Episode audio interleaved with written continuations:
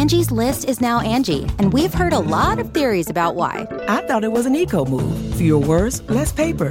No, it was so you could say it faster. No, it's to be more iconic. Must be a tech thing. But those aren't quite right. It's because now you can compare upfront prices, book a service instantly, and even get your project handled from start to finish. Sounds easy. It is, and it makes us so much more than just a list. Get started at Angie.com. That's A N G I, or download the app today. Hello again, everybody. Ben Joravsky here. It's bonus time of the Ben Joravsky Show. We have our two guests, not one guest, two guests, and now as become a tradition. Whoa! Oh, nobody cry. We just spilled some milk. and it's buttermilk, too, which is already gonna curdled. Smell. That's gonna smell. Boy, boy, there's been a lot of beer spilled on this floor of this building, but uh, probably the first time there's been uh, buttermilk with. Is- this was. oh, this uh, is Ben's missing. Yeah, Ben's Missing, missing when he was uh, fired from that radio show, which I can't remember the name of it anymore. Anyway, No, neither can anyone else. nobody now. else can remember it. Uh, let us let's have our guest. It was WCPT 820. oh, thank you, Dee. Oh, can we do a time check or a legal ID? thank you. Uh, It's 92 degrees outside.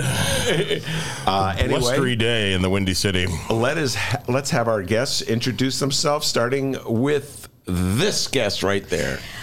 I am Kitty Kurth, and my Twitter account tells me that I am a political strategist, social justice crusader, communicator that owns a PR firm called Kurth Lampe Worldwide that has international reach and Chicago know how. And I host a podcast called Girl Pundits because girls know just as much about this stuff as the boys do. That is for certain. And this guest, I'm Travis McGee. I'm the hero of 22 mystery novels written by John D. MacDonald beginning in the 60s and ending in the 80s. give you credit for knowing that.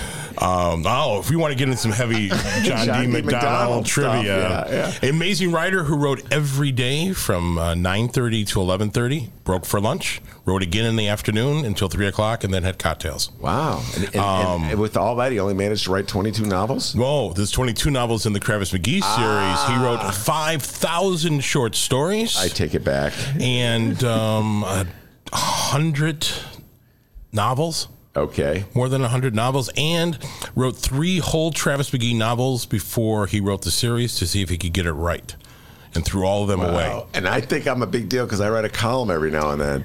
Uh, all right, young man, tell us tell us who you really are. Oh, but Monday through Friday, I play Kevin Lampe in a reality show called Kurth Lampe Worldwide, All right, and so and I am the smartest man in the world because I married Kitty Kurth.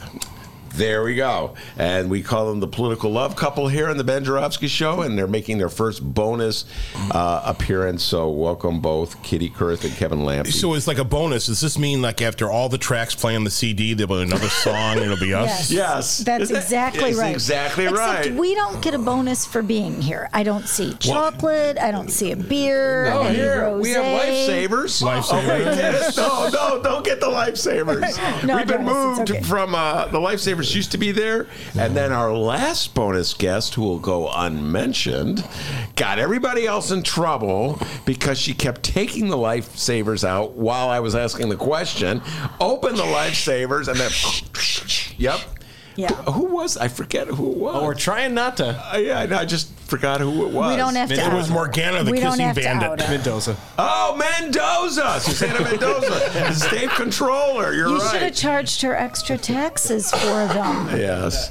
Uh, all right. Uh, so uh, it's Kitty Kurth and Kevin Lampe in the studio, and uh, well, God, I have a whole list of things to ask them about. But you know what? Kitty Kurth in on a Ben Joravsky show, she knows what's coming. The Joe Biden question, Grandpa Joe, as we call him on this show. Uh, I know you're not working for him now, but in the past, you have been a big fan of Joe Biden, and, And I am a big fan Okay, of Joe ahead. Biden. But I but I haven't heard what he has to say. Maybe Don, maybe Dee can help me out here. Uh, well, all all right. Uh, did you, you have that thing ready to go? Yeah, this is from CNN today. I heard this this morning, and it just, I don't know, it's just very interesting. Uh, like I was telling you, uh, Ben, in 2016, I think this dude would have been smooth sailing, going right through it. And it's just, I don't know, very different now in 2019, you know? Uh, it says here uh, Biden, I wasn't prepared for how Harris came at me. Former Vice President Joe Biden speaks to CNN's Chris Cuomo about his performance in his first Democratic debate, saying he was not prepared for the way Senator Kamala Harris confronted him on his record with busing and school desegregation. So here's the interview. And- oh, by the way, this is pretty long, so just tell me when to pause and you guys Okay. can weigh in. Cool. You and Jill, you said you were expecting to have a target on your back, but the intensity of some of it. Did you see the questions about your past positions from the perspective of race being as relevant as they are? No, and I don't think they're relevant because they're taken out of context. What I didn't see is people who know me. I mean, they know me well. Uh, it's not like uh, it's somebody just came out of the blue, didn't know anything. But it's so easy to go back and go back 30, 40, 50 years and take a context and take it completely out of context. And I mean, you know, I, I get all this information about other people's past and what they've done and not done. And, you know, I'm, I'm just not going to go there. If we keep doing that, that's, I mean, what we should be debating what we do from here. For example, this whole thing about race and busing. Well, you know, I think if you take a look, our positions aren't any different as we're finding out. Um, With Senator Harris, who yeah. said she sees it as a tool, not a must in all circumstances. yeah, well, look at my record. But And- I don't think busing is about policy, Mr. Vice No, it's not. I think it was about principle. When you look back at your record on it, you were not in favor of busing. It was a different time. There were different applications. Why not just own it Well, and say, way, here's thing, I was Chris. against it, but No, now I've changed? I was I was in favor of busing that was de jure busing. That is, if a court ruled that there was a law passed or circumstance that a, a county, a city, a state did that prevented black folks from being somewhere, then that's wrong. You should bus. I even went so far in the middle of that busing controversy was saying I use helicopters if that was necessary to make the point, and we really got in a town meeting that was got very hot. But what the issue is now is, for example, and it was then, voluntary busing. We supported it. Hmm. We supported it then. And by the way, Barack and I, as president and vice president, we provided money for voluntary busing if cities want to do it. I'm not questioning it. All right, that's Joe Biden's explanation in an interview. I love it when the media gives the advice to the. Uh, you know, I'm tempted to do that myself. What you should have said was X, Y, Z. Well, you know. now consider You know- who you know- the media was. You know who was legendary at Yeah, that? his Andy daddy. Shaw. Andy Shaw used to love Chris Hayes' father-in-law. Yeah. Andy Shaw used to love to call us up and say, "You should be doing this on your campaign." Yeah. Okay. Yeah. Yeah. Off the record. Hey, here's what you should be doing. Um, Off the. I love it. Well, Andy had just been outed. Uh, having said that, Yeah. having said that, look who he was getting advice from. Chris Cuomo, Mario Cuomo's son. Chris and Andrew, you know, they and the other kids, they kind of grew up getting political advice, so I would imagine it's very hard for Chris Cuomo to not give political advice. fair enough. So, what political No. advice would you give Joe Biden? So I, um, more than advice, I just want to make an observation. Mm-hmm. I have spent a lot of time with Joe Biden. I know Joe Biden. He is not a guy that controls his emotions well. Um, he's an honest guy. He is just an honest guy, and he didn't see that coming from Kamala Harris. I saw in his face how I could see the personal hurt that he was like, Why are you attacking me for this? This isn't, you know, you know me, Kamala. Why are you attacking me for this? And then when Eric Swalwell, like, right before or right after, also talked to him about um, about the torch, about passing the torch. Yeah. It you just could see in Biden's face the hurt. He was genuinely hurt by it. He didn't come there to attack any of the other candidates, and I know he was warned. I'm sure he was prepared for it. He was probably prepared intellectually, but he wasn't prepared emotionally for it. Well, I was in the theater um, when this exchange happened. Um, you could have heard a pin drop. There was only two times it was dead silent in the theater. No people shifting in their chairs or anything like that. He was he was doing the Kamala's attack, and then the pass the torch attack from uh, Eric. All right, I have two ad, uh, reactions to this, which I've stated, uh, but I'll, t- I'll share them with you. Uh, I separate the two. One, pass the torch. I, I always say I wish Joe had said, "I'll take that torch, Sonny, and stick it up here." Uh, but see, that's the geezer in me upset that the young feller not showing respect for Papa. Okay, uh, so that was my attitude toward the pass the torch thing. Like when you've done something in your life, young feller, then I'll pass the torch to you. Uh, but I felt as though uh, Kamala Harris's uh, issue was legitimate issue. Uh, I know we're not supposed to want to redo busing. I'm a big a, a fan of busing. I know busing is exceedingly unpopular. Uh, was unpopular, or even more so at the time. It was dismantled here in the city of Chicago. Vallas and Daley didn't think we should waste money. That's how they viewed it, wasting money on busing, uh, and so they cut back on it. But I would have loved to have. I, I don't. I would have loved to have heard an honest exchange on the issue of integration and you know the policies and personally I would have loved that. Do you disagree with me on that? No, I just think it's so complicated. And what I was, I was happy that I didn't get that question because I didn't even know which era of busing she was talking about. And busing in the 70s and in the, you know, in the 70s was different from busing in the 90s. And are you busing because there's the white separatist segregation schools, or are you busing because you're trying to get kids to magnet schools? Yeah. Like, I was legit so happy I did not have to answer that question because I didn't understand. I thought she there there wasn't enough context in the Now, time out. question. When you say you didn't have to answer the question, Kitty, you mean uh, the, as if you were a strategist for Joe Biden? Is that what you mean by that? or a candidate, just Okay, like a person up there having to answer, or uh, and as Joe Biden, or as any one of the other candidates, because I thought it was. eh, I didn't know what she was talking about. Mm-hmm. Honestly, I was like, "Are you talking about the '70s? Are you talking about the '60s? Are you talking about last well, week?" Well, that would have been a very good answer. I mean, right there, you just gave a better answer than Joe Biden did. Which bu- you would have said, "Kamala, what are you talking? Which busing are you talking about?" You know, Yeah, which era? What what part of the country? You know, it's very different. Mm-hmm. I think what, one of the things that, like Joe, when he said the word prepared, it wasn't that, he, I don't think he's referring to the fact that he wasn't prepared for this by his staff. I think he was saying, I was not emotionally prepared I didn't think that, that my I would have to defend Democrats. my record on, on racial relations. Well, here's the irony. I mean, on that point, uh, Kevin, it, I, I assumed from the get go that Joe Biden's strength coming into this election was the fact that for eight years he was Barack Obama's wingman. He was the vice president. Uh, he was the white guy from Pennsylvania, the ev- everyday Joe that Barack Obama turned to to prove to white America or to reassure white America that it would not be frightening electing a black guy from Chicago named Barack Obama as their president. Exactly. And that and that's that's something we've talked we, uh, one other time on the show with you is one of Barack Obama's strengths. He's able to identify the perfect person who can solve a problem for him. And he grabs that person and he uses them and uses all the talent out of them and takes advantage of it.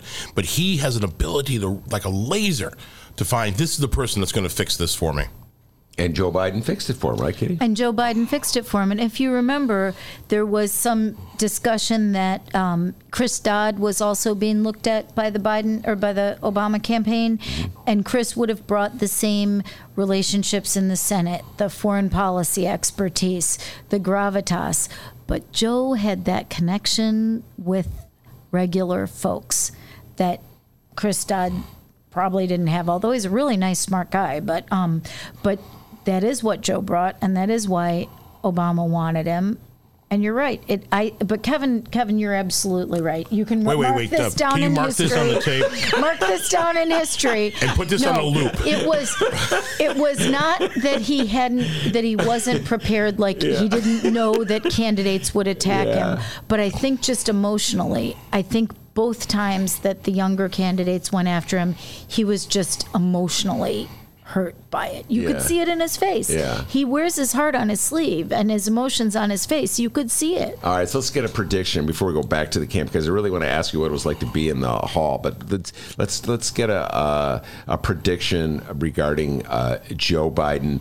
Many people wrote him off after the that debate. They said, "Oh man, dude's old. He couldn't handle it. He stumbled. He gave up his time." Remember, like all the other candidates were talking to the very mm-hmm. end when they finally had to cut him off. He goes, "I think I'm out of time." Who gives up their time unless you've run out of things to say? So the the, the takeaway from that debate is Joe Biden is through. Kitty Kurth, you've known Joe Biden for years. Uh, you're a supporter of Joe Biden. You wanted him to run in 2016. We talked about that on this show. Do you think we're going to see a different Joe Biden in the upcoming debate? Absolutely. the music building up. and we're going to see a different everybody. Every debate has its own energy, its own, you know, debates are kind of like living beings. Everyone is a little different. And I want Kevin to talk about like being in the room and what things felt Wait, time out. like. you weren't in the room. I was in the spin room. Oh, okay. So there are two rooms. All right. Yeah. Let's, He was in, I in was the in the debate theater. room. Okay. I was in the spin room. all right. Let's go back. So we're here. I was spinning you guys. Spit. Oh, my head. Whoa. it's going around. You got me going in circles. Anyway, all right. So let's go back. Uh, it's Miami, and you're in the debate. Why are you there, by the way? Why are you there? Because we are working with Marianne Williamson. Ah, aha. The cat is out of the bag. Where's Yes, my- yes. Well, it's uh, it's been posted on uh, on uh, you know, Because since Here's my 2004, Marianne Williamson button. There Yes.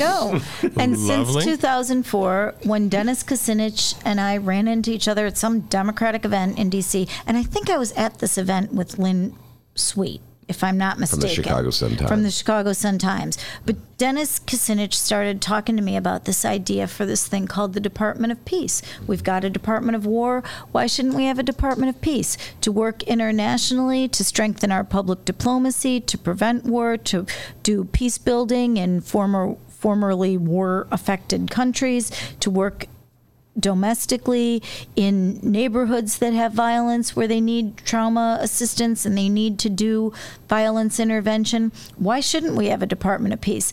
To me at the time it sounded like the best idea i'd heard in a long time i was disappointed that dennis didn't go farther with it in 2004 but he and marianne williamson got together and started an ngo called the peace alliance to try to move the support for the department of peace along.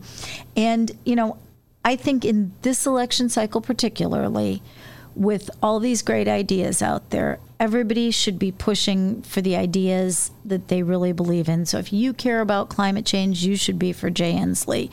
If you care about the Department of Peace and the Department of Children and reparations, you should be for Marianne Williamson. You know, this is an ideas election whoever wins the primary, and it may well be Joe Biden, it may well be Elizabeth Warren, it may well be Kamala Harris, it may well be Marianne Williamson, it could be Tom Steyer. We don't know at this point in time, but at this point in time in the primary, this is the time to push for the issues that you care about and that you think Democrats should be listening to. It's, it's like a, it's a horse race, and, and the horses aren't even in the paddock yet. You know, let you know, let's Let let, the them get out. Let's get them exercise. Yeah. Let's run around the track a few times. Then let's start making bets. But let the horses run. Um, we're in such you know, I, I get frustrated. You know, who's going to be the decider? Well, we have to cut this trio down to four or five Why? people. Okay, Why? and so what? We're gonna we're gonna get we're gonna get the ghost of Mayor Daley. We're gonna get the boss Tweed, probably Boss Hogg from Dukes of Hazzard will come in, and they'll decide, decide who the last five people are going to be. Yeah. No, it's funny you should say this because uh, our guest just recently in a recent show, uh, who you may have passed going in the elevator on your way out, uh, Marge Halpern from Indivisible Chicago was like, "All right, can we hurry up and get it down to four candidates?" Why?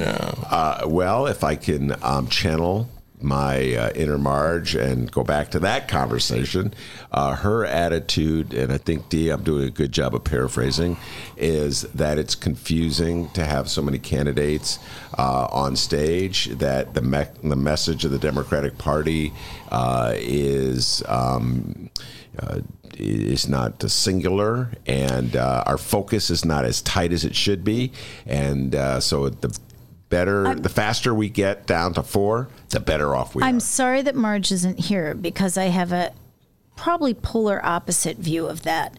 If we could have guessed what the most important issues were going to be in 2016 two years ago or even a year ago, we wouldn't have been able to guess because things have come up. You know, who would have guessed that we would even be talking about reparations as a serious national discussion? That's amazing. I've been trying to get that for years since I first learned what it was. I was like, what? Anyway, that's another discussion. But, um, but you know, primary elections are for ideas. They're for Democrats to talk to one another. That's how we get the platform developed. That's how we know what we care about as a country. What people, what Hillary ran on and what Bernie ran on in 2016 are different than what's happening now, or, and in some cases, ideas that were crazy out, way out in left field in 2016 are mainstream part of the discussion now mm-hmm. we don't want to go backwards. We want to go forwards.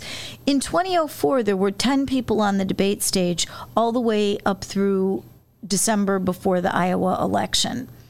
I don't think that was a bad thing. I think a lot of good things came out of that election. We did not win, but there are many reasons for that. But the Democratic Party moved forward. People, especially in these uncertain times, need to talk to one another. They need to listen to one another. We as a party need to listen to everybody in the party.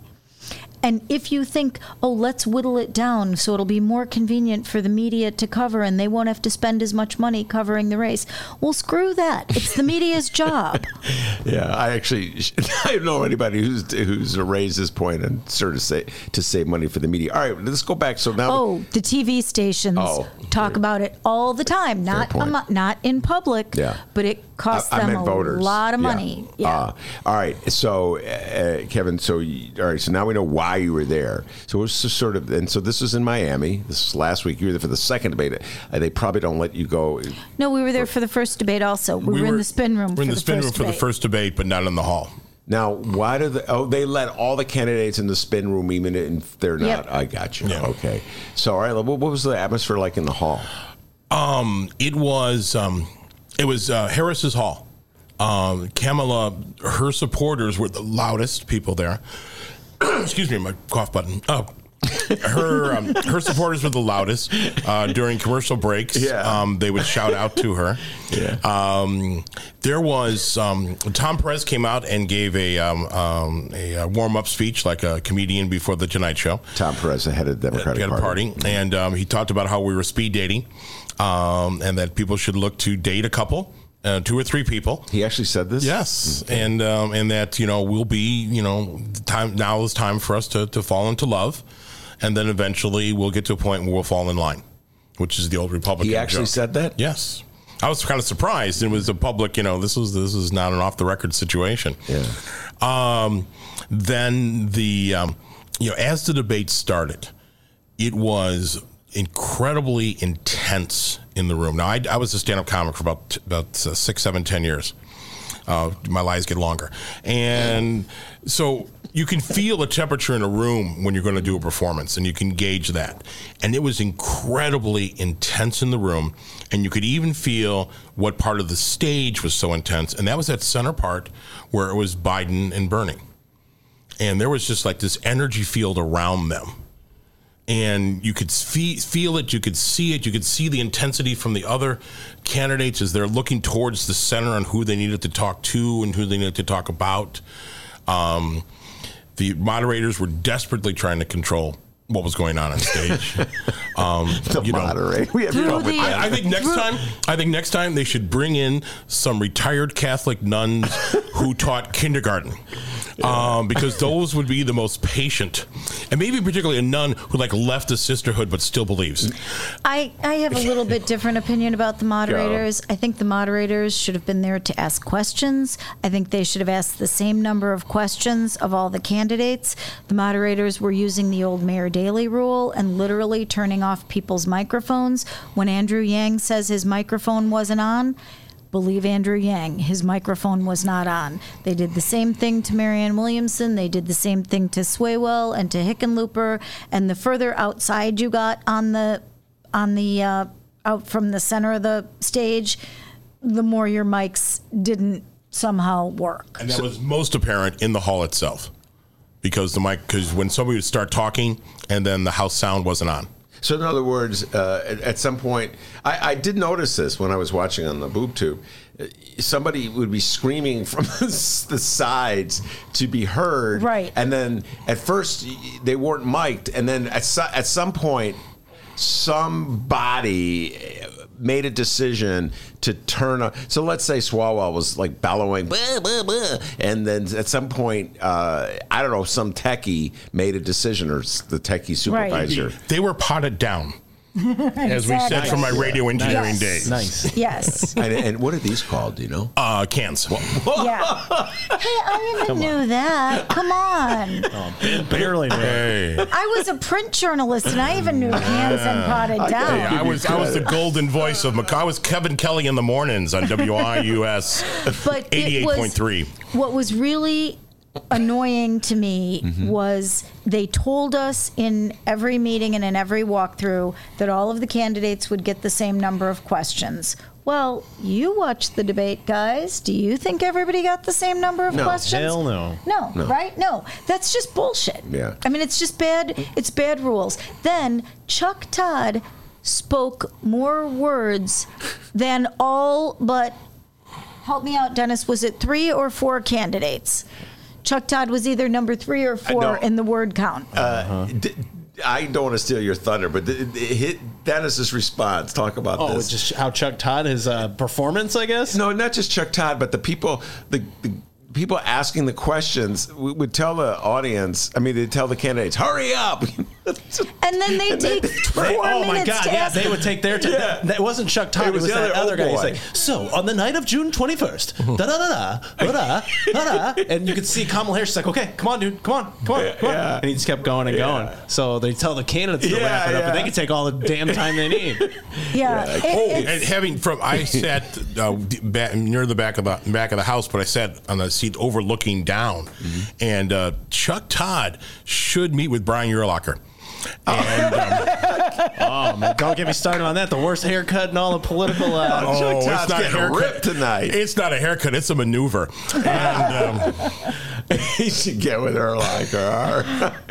Uh, so I, I, I was I was really I was disappointed in that because I you know I at Cards Against Humanity, nice little plug for Chicago, we did an attorney general's debate in the last race, and there were only what six candidates, or were there Oh, you eight? talk about the Democratic primary. yeah, Democratic primary six, eight. There was a whole bunch of them. There were a lot of them because I remember we interviewed them. There was a lot of them, and we did a bit debate with them, and you know we made sure uh, we're going to ask this question. We'll start on this end. We'll start on this end. Everybody gets the same number, but that means you know you only get four questions or whatever. I also thought it was a huge disadvantage that they did not have opening statements.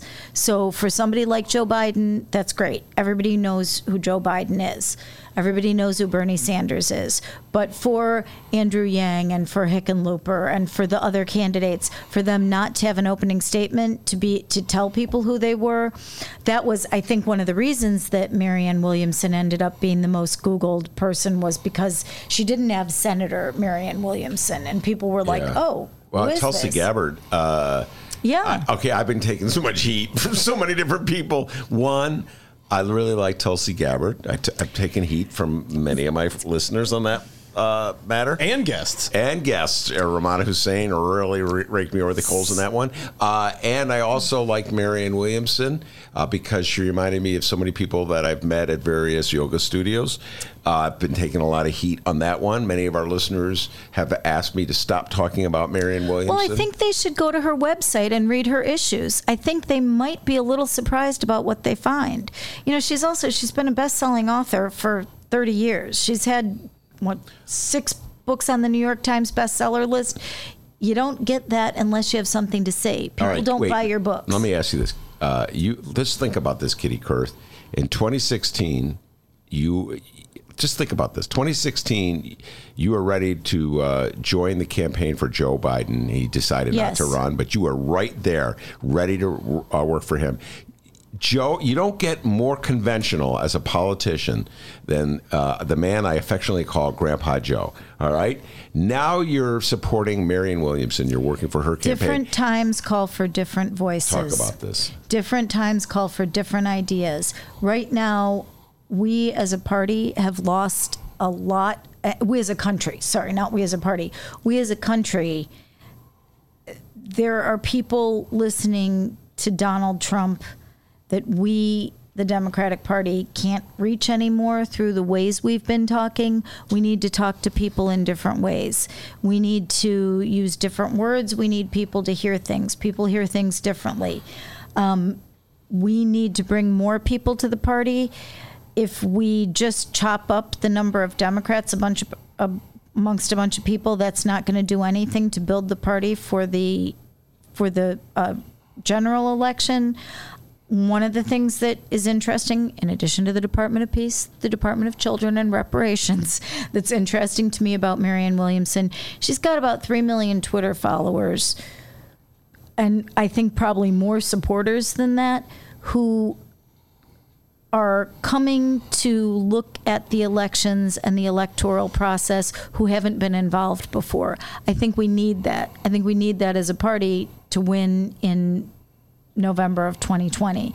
If they come and they get excited about politics now, hopefully they will stay. Hopefully they will enjoy the process. They'll understand that they have a stake in the process and they'll stay around for the general election. Mm. Do you see it that way as well, Kevin? Of course, yeah. It it you know, they did it. Uh, Five thirty eight looked at Marianne's Twitter followers. Um, of all the presidential candidates, she has the least number of Twitter followers who follow another presidential candidate. So that means So, for- she for is example- regularly reaching people that are disengaged, at least through Twitter, as a statement of being engaged of engagement, that that need to be part of the process. And you know, Kitty and I have always come from this philosophy in politics of addition, not subtraction. We need to add more voters. The problems that Democrats and liberals and on the left have is we sometimes forget this is not about persuasion, this is about motivation. We need to motivate more people to participate in the process. When more people vote, the left wins. When people stay home, we lose. Just like the last time, 30,000 people spread over Pennsylvania, Wisconsin, and Michigan. Those people were there, they just didn't show up. And we need somebody who's talking about vision. We need somebody who's talking about a way to lead America. You know, Donald Trump didn't win because he had great plans and great policy positions. I love Elizabeth Warren. I think she does have a lot of good plans. But people are not motivated, many people are not motivated by plans. Right, They're now we- motivated by vision. Now, let's talk about that. Marianne Williamson in the debate said plans don't win the presidential election. I'm paraphrasing what she said. We didn't win. Obama won with hope. Obama didn't win with his 10 point plan for the economy. Now, was that something that you uh, wrote for her, No. Kitty, when she said that? That was no, something she came up with on her own. That everything she says is stuff she's either said before or she's wrote. It's nice writing for a writer. You don't have to write a lot. I'll, I'll let I'll let you in on a little secret about how we work with our clients. Okay. We made a mistake once of turning somebody into something they weren't, and so we will never do that again. Um, we work with Paul Rusesabagina, the, the real life hero of the movie Hotel Rwanda. There's a group of people around him wants to turn him into a politician. We are desperately every time we work with him make sure that people remember him as a humanitarian. That's who he is, and that's what he should be. And that's where why people listen to him and how he has his voice. Mm-hmm. And so it's important to not turn somebody into something they're not. And so our role with, with clients like like Marianne and anybody we work with is make sure what is their core message and help them to deliver it better. And help them you know, So but we don't want to turn core them into something they're not. What is their core message? Department of Children, Department of Peace, and reparations. And then it's with and love. and it's with love. She has a good, she We- had a line she used at um, at, at, at a couple In of Iowa. in Iowa where she talked about the last time we won, we won with hope. This time we'll win with love. That's where the difference between a plan and a vision exists. You know, let's talk. You know, Trump. He, he has this. He has he has a, he's, he's he's the same thing, except he's about hate. Yeah, the other side of the coin. And that's what we're afraid of. You know, we've worked with that group, Hope Not Hate, in Britain all these years to stem the tide of anti Semitism and anti Islamophobia and to bring communities together. When I look at her message and her message of you know the politics of love it sounds crazy until you read it and then you realize like oh we really do need this our country has gone too far it's what hope not hate has been working on in britain for the past 15 20 years bringing communities together getting people to work together letting people see the humanity in one another instead of the differences in one another We're actually we're working in the Barking, Barkham and Dagenham neighborhood of uh, East London with Hope Not Hate. And they're working against the British National Party, which is the precursor to UKIP and to the Brexit And- movement and just a fascist, hateful. Kevin should be using past tense. He meant to say we were working. Yes, got it. Okay. Um, that's, mm-hmm. yes, um, Only because this he's telling a story about 2010. Yes, even before. And so, uh, Hope Not Hate went into this neighborhood that was changing. Yeah. And it was where the British National Party was getting a stronghold with their fascist, Which- racist message. Which is what, like, it's the precursor to the party that Nigel Farage and the Brexiteers run now. And so, but Hope Not Hate went in there with the message of hope. They brought people together. One of the things they would do, they would they would gather people for community meals, and everybody would bring a dish from the land where they immigrated from. Or a traditional dish, and people would get around and talk to each other.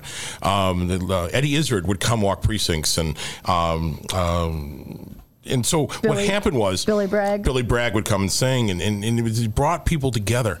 And they went out there with this message of hope. And then along comes the election, and all they're saying is, you know, don't vote for the BNP. You know, they're, they're the party that's against hope. Vote hopefully. They didn't suggest anybody to vote for. It was one of the few places in Great Britain that Labour won. Up and down. BNP got knocked out of their neighborhood when somebody came in there with a message based on love and hope. And I guess I'm a little Pollyanna, but I'd rather be talking about that than about hate. And, and hate is such an easy motivator. Gosh, it's easy We- to motivate pissed off people. We went down to Homestead with Marianne the day after the debate, and uh, it's worse. It's worse than anything that you can think about when you see kids in our country, in the United States of America. They have these kids, and they're kids, and they're in a concentration camp because they wanted freedom. How is that our country? How can we allow that to happen? down at Homestead, right across the street from the from the detention camp, the pension prison, jail. Um, they have the activists have set up ladders for people to see in, so that you can see what's going on. And, and when you stand on this and look at these kids being marched around, it's like watching a prison movie from the '60s of of of, of, of inmates. The worst inmates in the worst In possible situation, and it is it is heart wrenching. And this is what's going on. It was so heart wrenching that the Miami Dade police were like the friendliest police in the in the world. They wanted people to see what was going They on. They want people to see it. There's a group we worked with down there called Witness Tornillo Target Homestead. They were the the citizens who were able to shut down Tornillo. They go and stand witness every day. They stand on the ladders so that the kids can see them, so the kids know that somebody's watching and trying to help and that their people care. We haven't forgotten about them. But that's all they can do. You know, the government says, "Oh, we, you know, we can't afford soap, we can't afford toothpaste," but they won't even let citizen groups come in and bring supplies for the kids. They won't let anybody give. It, okay, the government says, "Hey, we can't afford this," but they won't let anyone else bring in anything to help these kids either. But the company that is the, the for-profit prison company that's running this operation gets seven hundred and fifty dollars per day. Per child. Per child, day. child. yeah. Per, Per child, Child. per day. Yeah. Seven hundred and fifty dollars to keep a kid who hasn't done anything except wish for freedom and wish for the American dream that my great grandparents and your great grandparents or your grandparents that all of our families wanted, mm-hmm. but these kids are in jail for it. How is this our country? How is this the Ameri- the the America that they fought the revolution for, including in the airports, according to President mm-hmm. Trump. And I will say, we're, we're proud to say that one of the reasons all the presidential candidates from Miami made the trek out to Homestead was they reached out to our campaign first. Um, and we're the first ones to say yes. The people, actually, the people that run the that are the volunteers are fans of Marianne from her Politics of Love. They called us. They said, "Will you come? Because if you'll come, we can get the other candidates All to right. come." So I asked Kevin about uh, the rea- uh, what was like in the room. Now let's switch things. Talk about the spin room where the reporters are gathered and uh, the operatives, the strategists, the spokespeople for the campaigns try to quote unquote spin the reporters. Kitty, you're in that room. What a tough job. And I'll, let me explain this. Uh, right after the debate, we had uh, Rumana Hussain, who is a great person, love her dearly, and she's a regular every Friday on our show. And she's from the Sun Times, but and uh, eh, she is a classic Chicago journalist. And her attitude about Marianne Williamson was to basically roll her eyes and say that what Marianne Williamson had to say sounded like a Beatles song. And whereas she loves a Beatles song, she just doesn't think it's going to work in politics. So you must have faced that attitude when those. Actually, not so much. What happened in that room, Marianne's voice is literally different than the other candidates. She was dressed differently. She didn't talk for a long time because her mic wasn't on and she they wouldn't turn it on. But then when she finally, when they finally, she was finally able to answer a question.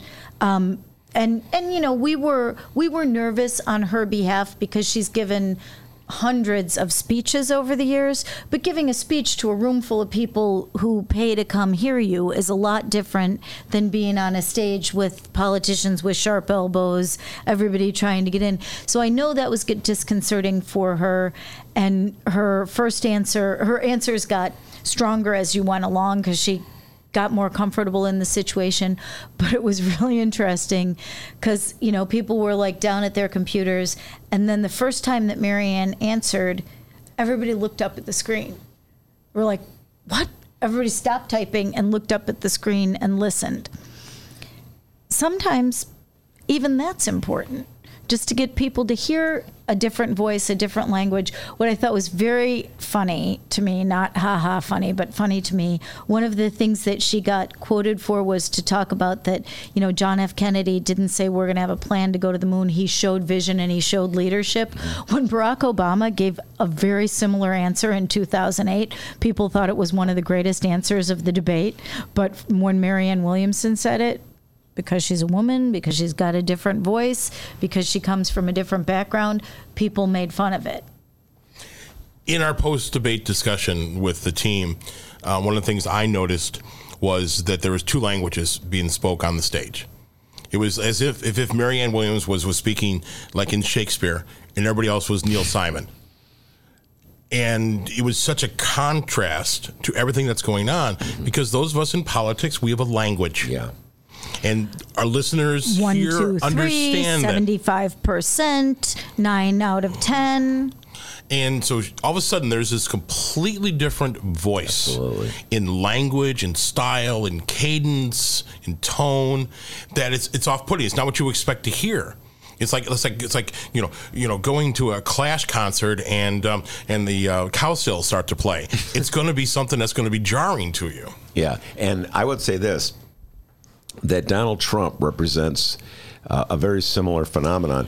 Donald Trump in 2015 w- blew everybody's minds because no politician had ever talked that way. Precisely. And it, uh, the other, like America was like, you, you know, the, prof- the the the media was aghast. And they kept expecting it to blow up. And remember, what was it USA Today say we're not even going to put them in the political section. We're just going to cover them in the entertainment section. And uh, lo and behold, the dude's the president of the United States. Did you listen to Marianne's closing argument? That was her precise message. And- And I think if you were to really, if she was in here and you said, Why are you running? Because she believes that as a student of history, which she is, and philosophy, she believes that the only way to beat somebody like Trump is by putting a mirror up to it and with the opposite of Trump. And you believe that can happen? we'll see. I sure think you have to try. I th- sure think you have to wake people up.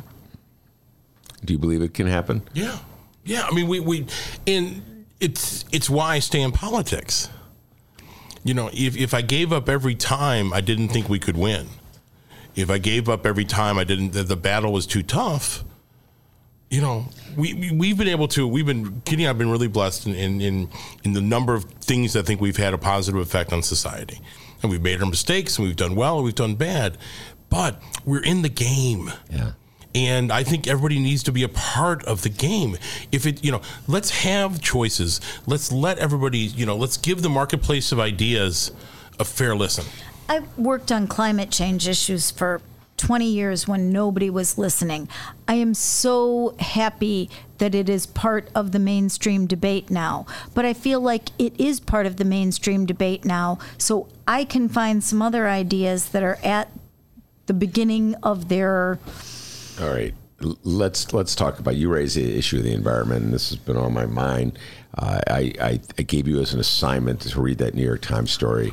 I found it astoundingly cynical, even for a guy like me, uh, who am accused regularly of being jaded. I'll paraphrase it for you, uh, Katie, so you don't have to read it if you haven't had an opportunity. No, I just was going to draw from it. But go ahead. Actually, draw on it. If, uh, the premise of the article is that at some point within the last week, uh, what's his name, Luntz, the um, Frank Luntz, L U N T Z. Yeah, If you haven't read his stuff, read it Yes. because language is important. Okay, Frank Luntz, who is sort of the brains of the Republican Party and they're one of their chief pollsters, came to Donald Trump or the Donald Trump campaign and said, "Fellas, do not despair."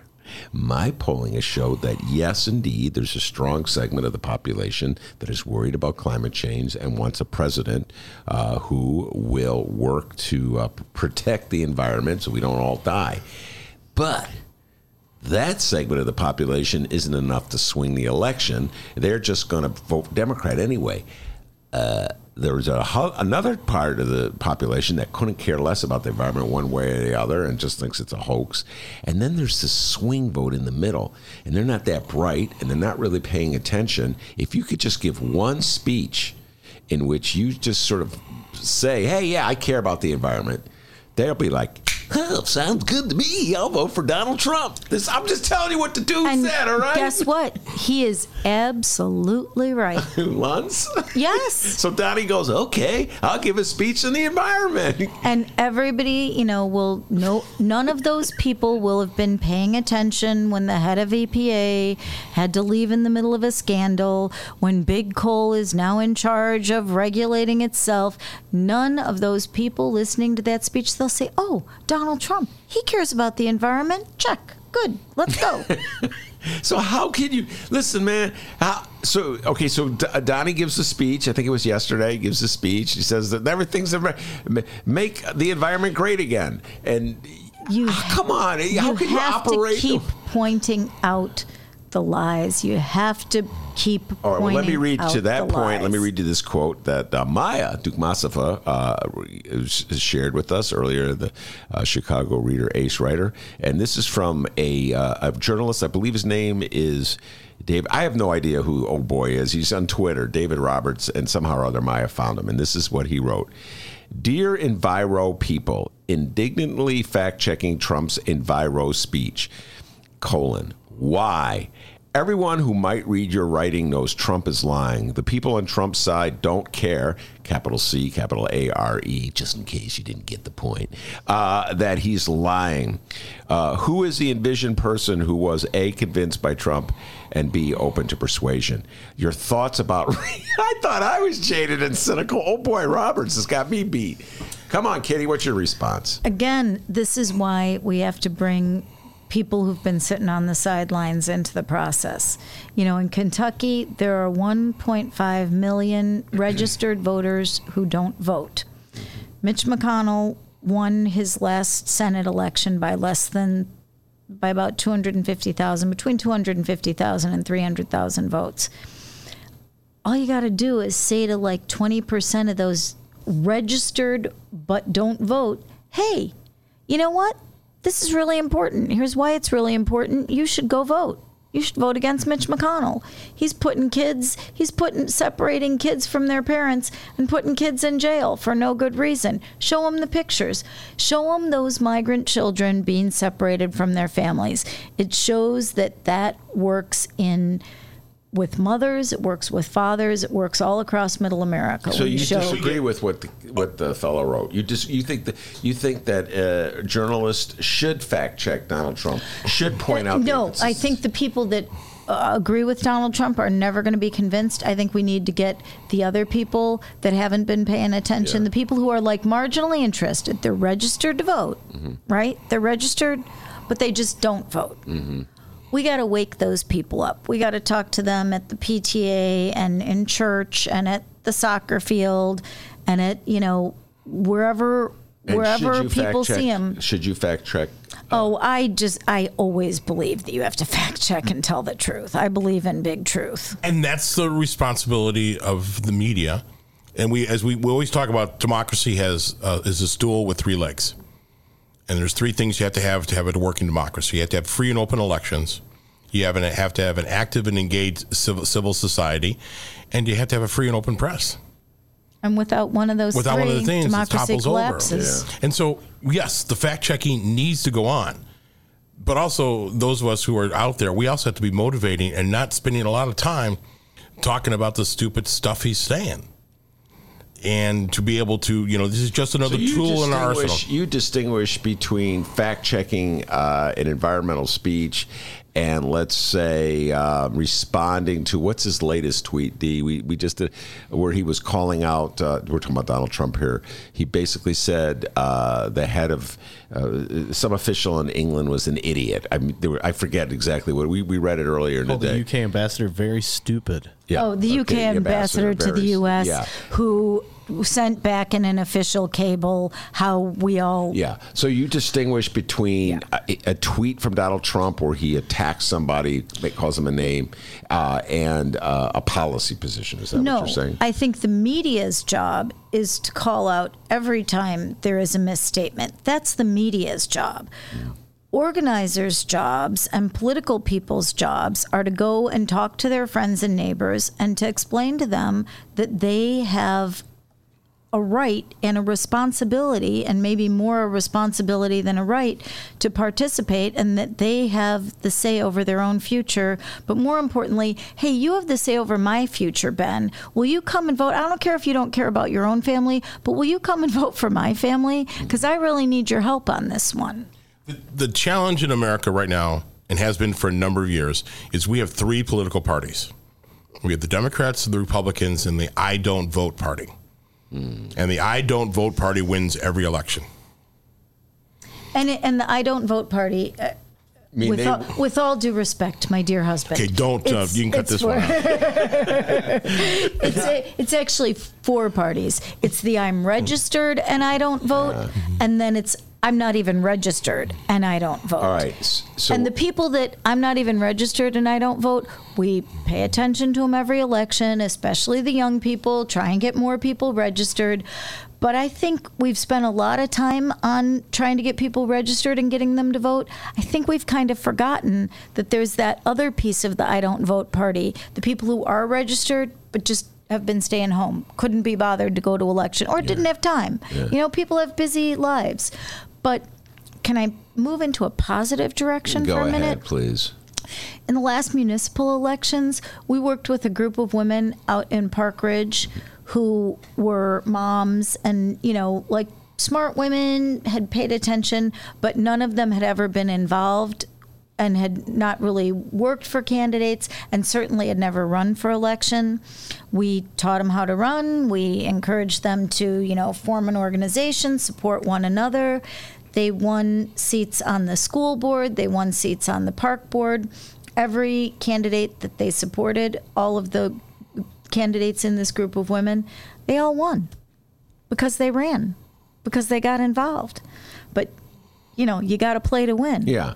I I, that's something I fundamentally agree in. If you don't run, you can't win. So you got to run. That's number one. So if you're Marianne Williamson and you want to be president of the United States and you think that you're the person best positioned to help our country, then you absolutely positively have to run. I and, agree. And to believe in her message and to talk about changing the rhetoric and changing the discussion. You know, I worked for Paul Tsongas in 1992. Mm-hmm. I also didn't really think Paul Tsongas was going to be president, but at the time, his message for fixing the economy, for getting the deficit under control and cutting down on our national debt. In my mind, that was the most pressing issue of the day. Paul didn't win, but we were able to hold his supporters together. We formed an NGO called the Concord Coalition. We lobbied Congress, we lobbied the president and the vice president, and we got the Clinton administration, the Clinton and Gore administration, because Gore was really the one that latched onto the idea and understood. We got them to adopt our ideas about the economy, and we got the debt. Not only did the deficit go away, we got the country into surplus. me- let me- we fixed the budget. Let me say this, uh, Kitty, and I, I've been meaning to tell you this for a long time, but you saying this crystallize it. Uh, I remember when you were working for Tsongas, we talk about this. You called me up, you wanted me to write about him. And at the time, I had a very jaded, cynical Chicago guy attitude about Paul Tsongas. I'm apologizing at this moment because when I look back, uh, from the vantage point, it's Monday morning quarterbacking in 2019. I can make the argument uh, that Bill Clinton has been the biggest destructive force in the Democratic Party uh, in my lifetime. And, and it, when I say that, it's not just his personal behavior. It's not his inability to control his appetites, his bad choices, and like hanging around with people like Jeffrey Epstein. It's his whole cynical attitude about politics in general, and uh, the whole notion where you compromise, you move right, you you always had to beat up your base to prove yourself. I see it. I've been thinking about this for a while, meaning to tell you this. You are right in 1992. Now, I don't know if Tsongas would have defeated George Herbert Walker Bush. Oh, Perot was in the race. Perot just passed today, by the way. I don't know if he. I got uh, a couple good Perot stories. yeah, too. but I, I got to tell you, I think you shouldn't apologize for supporting Paul Tsongas in No. 1992. And I think the Democrats, you could argue that we would have been in better shape. Well, can I tell you a couple of the other reasons that I supported Paul Tsongas? And, uh, you know, I eventually came to support the Clintons, more Al Gore than the Clintons, but, you know, it's all good. Um, Tsongas was a huge environmentalist. Bill Clinton was in bed with Perdue Chicken. Arkansas was hopelessly polluted. I knew that from environmental projects I had been working on. on um, in the meantime, also, back in the day, I was working on the Great Peace March and Hands Across America. Again, two touchy feely, you know, love, love, love your neighbor projects. I've been working on this stuff all my life. I used to work for the Peace Museum here in Chicago. You know, this is who I am. But the feedback that we got from the projects that we were working on that went through Arkansas was, you know, Clinton's really got a woman problem, and this would be a problem if he ran for president. And I couldn't get on with it. Yeah. Also, Tsongas was the first guy for gay rights. He tried to pass gay rights in the House in 1974 and in the Senate in 1978. You know, sometimes you got to go with people because they have the right ideas. They might win, they might lose, but if you can push those ideas forward, the country's better in the long run, the world's better in the long run. Do you think run. the United States would have been better off had George Herbert Walker been reelected as opposed to electing Bill Clinton in 92? No. But I think George Herbert Walker, as much as I was horribly against him back in the day, I think he had some good notions that would have that would serve the Republican Party a lot better today than they're being served by the man in the White House. Yeah, I've been uh, really thinking about this a lot because it, it, it popped up again with the Jeffrey Epstein case, which is uh, something on my mind these days. The fact that Bill Clinton was friends with him. And I'm like, can't even get the words out. Uh, why would you be friends with this sleaze bag? Because he had cash and a plane. Well, And That was, I mean, so much for American yeah, values. Yeah, I mean, and not only and not only for the presidency, but for the Clinton Global Foundation, you're trying to put together these projects in Africa, and somebody says they've got a plane, and you can put some medicine on that plane and get it over to the project. So you Sign look the up. other way at uh, trafficking young girls. Is that what you do? Yeah, kind of like what America's looked at, done for years with other things where we've looked the other way and chosen this dictator over that dictator because that one in, you know, this certain country in Africa always keeping things very organized. So we won't look at the fact that he's killed seven of his recent political opponents and that he's put 24 journalists in jail but he keeps things tidy and We we, can listening work with him and we got we've got listening stations in that particular African country so we'll just look the other way when he kills somebody and go with him All right, uh, let's end this thing on a positive note by making fun Yes. of Donald Trump. Yes. Uh, uh, Donald Trump's Fourth of July speech. Oh, my uh, I was uh, blissfully uh, diverted. My attentions were diverted from that. I was with some friends in Indiana, and uh, I was in the middle of Trump country. Uh, you you have missed Yeah. comedic Twitter's comedic genius at its best and I am going to let Mr. Kevin Lampe the comedy part of Kurth Lampe explain go ahead. It is, you know, Trump in the speech.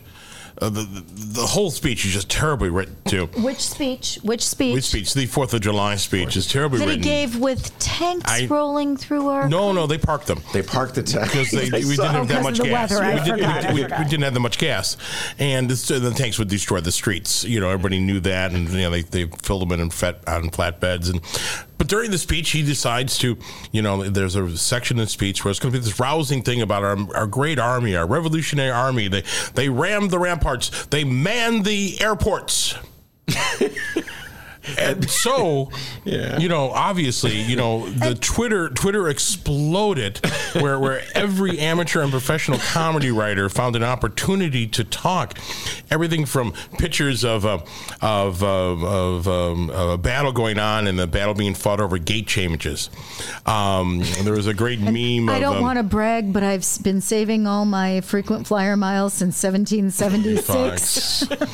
Um, you know, what was General Washington's favorite airport airline? Continental. Um, Kevin will be playing. Yes, I'll, I'll be at the Comedy Womb this week and um, Real Club in Lyons, Illinois.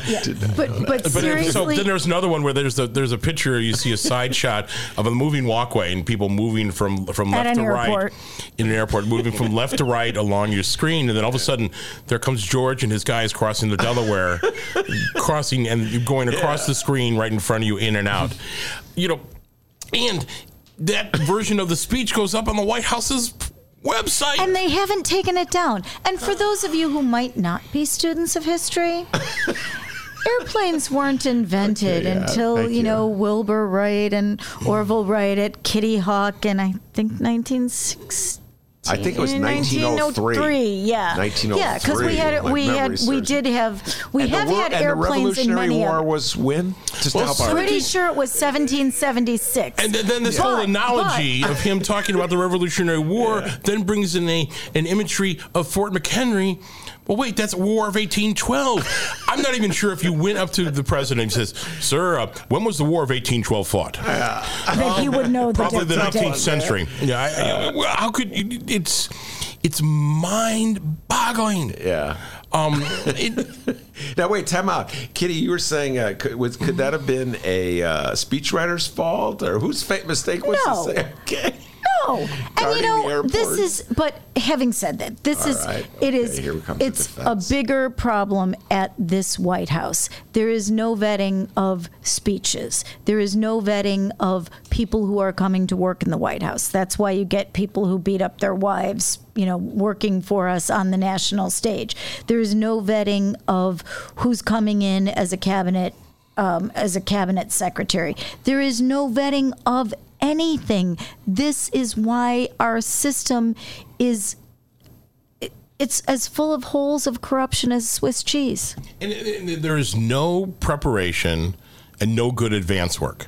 Now, somebody says, "Oh, advance work. That's just you know political stuff and That's just smoke and Well, mirrors. if you know, if, if you've ever had a mom. Um, you know, moms are the master of advance. You know, they know how to move a family like from home to church and back home again. Yeah. They Or know on how to put all the all the lunches together Together. the night before and have everybody ready to leave at a certain time. That's what advance does. and and you know for their people to not be prepared for the not being prepared for rain Yeah. You, you- you know, they have a weather service. I They're think. outside. They're outside Some in guy named July Noah. in Washington D.C. There might be rain. Yeah. You got to prepare for that.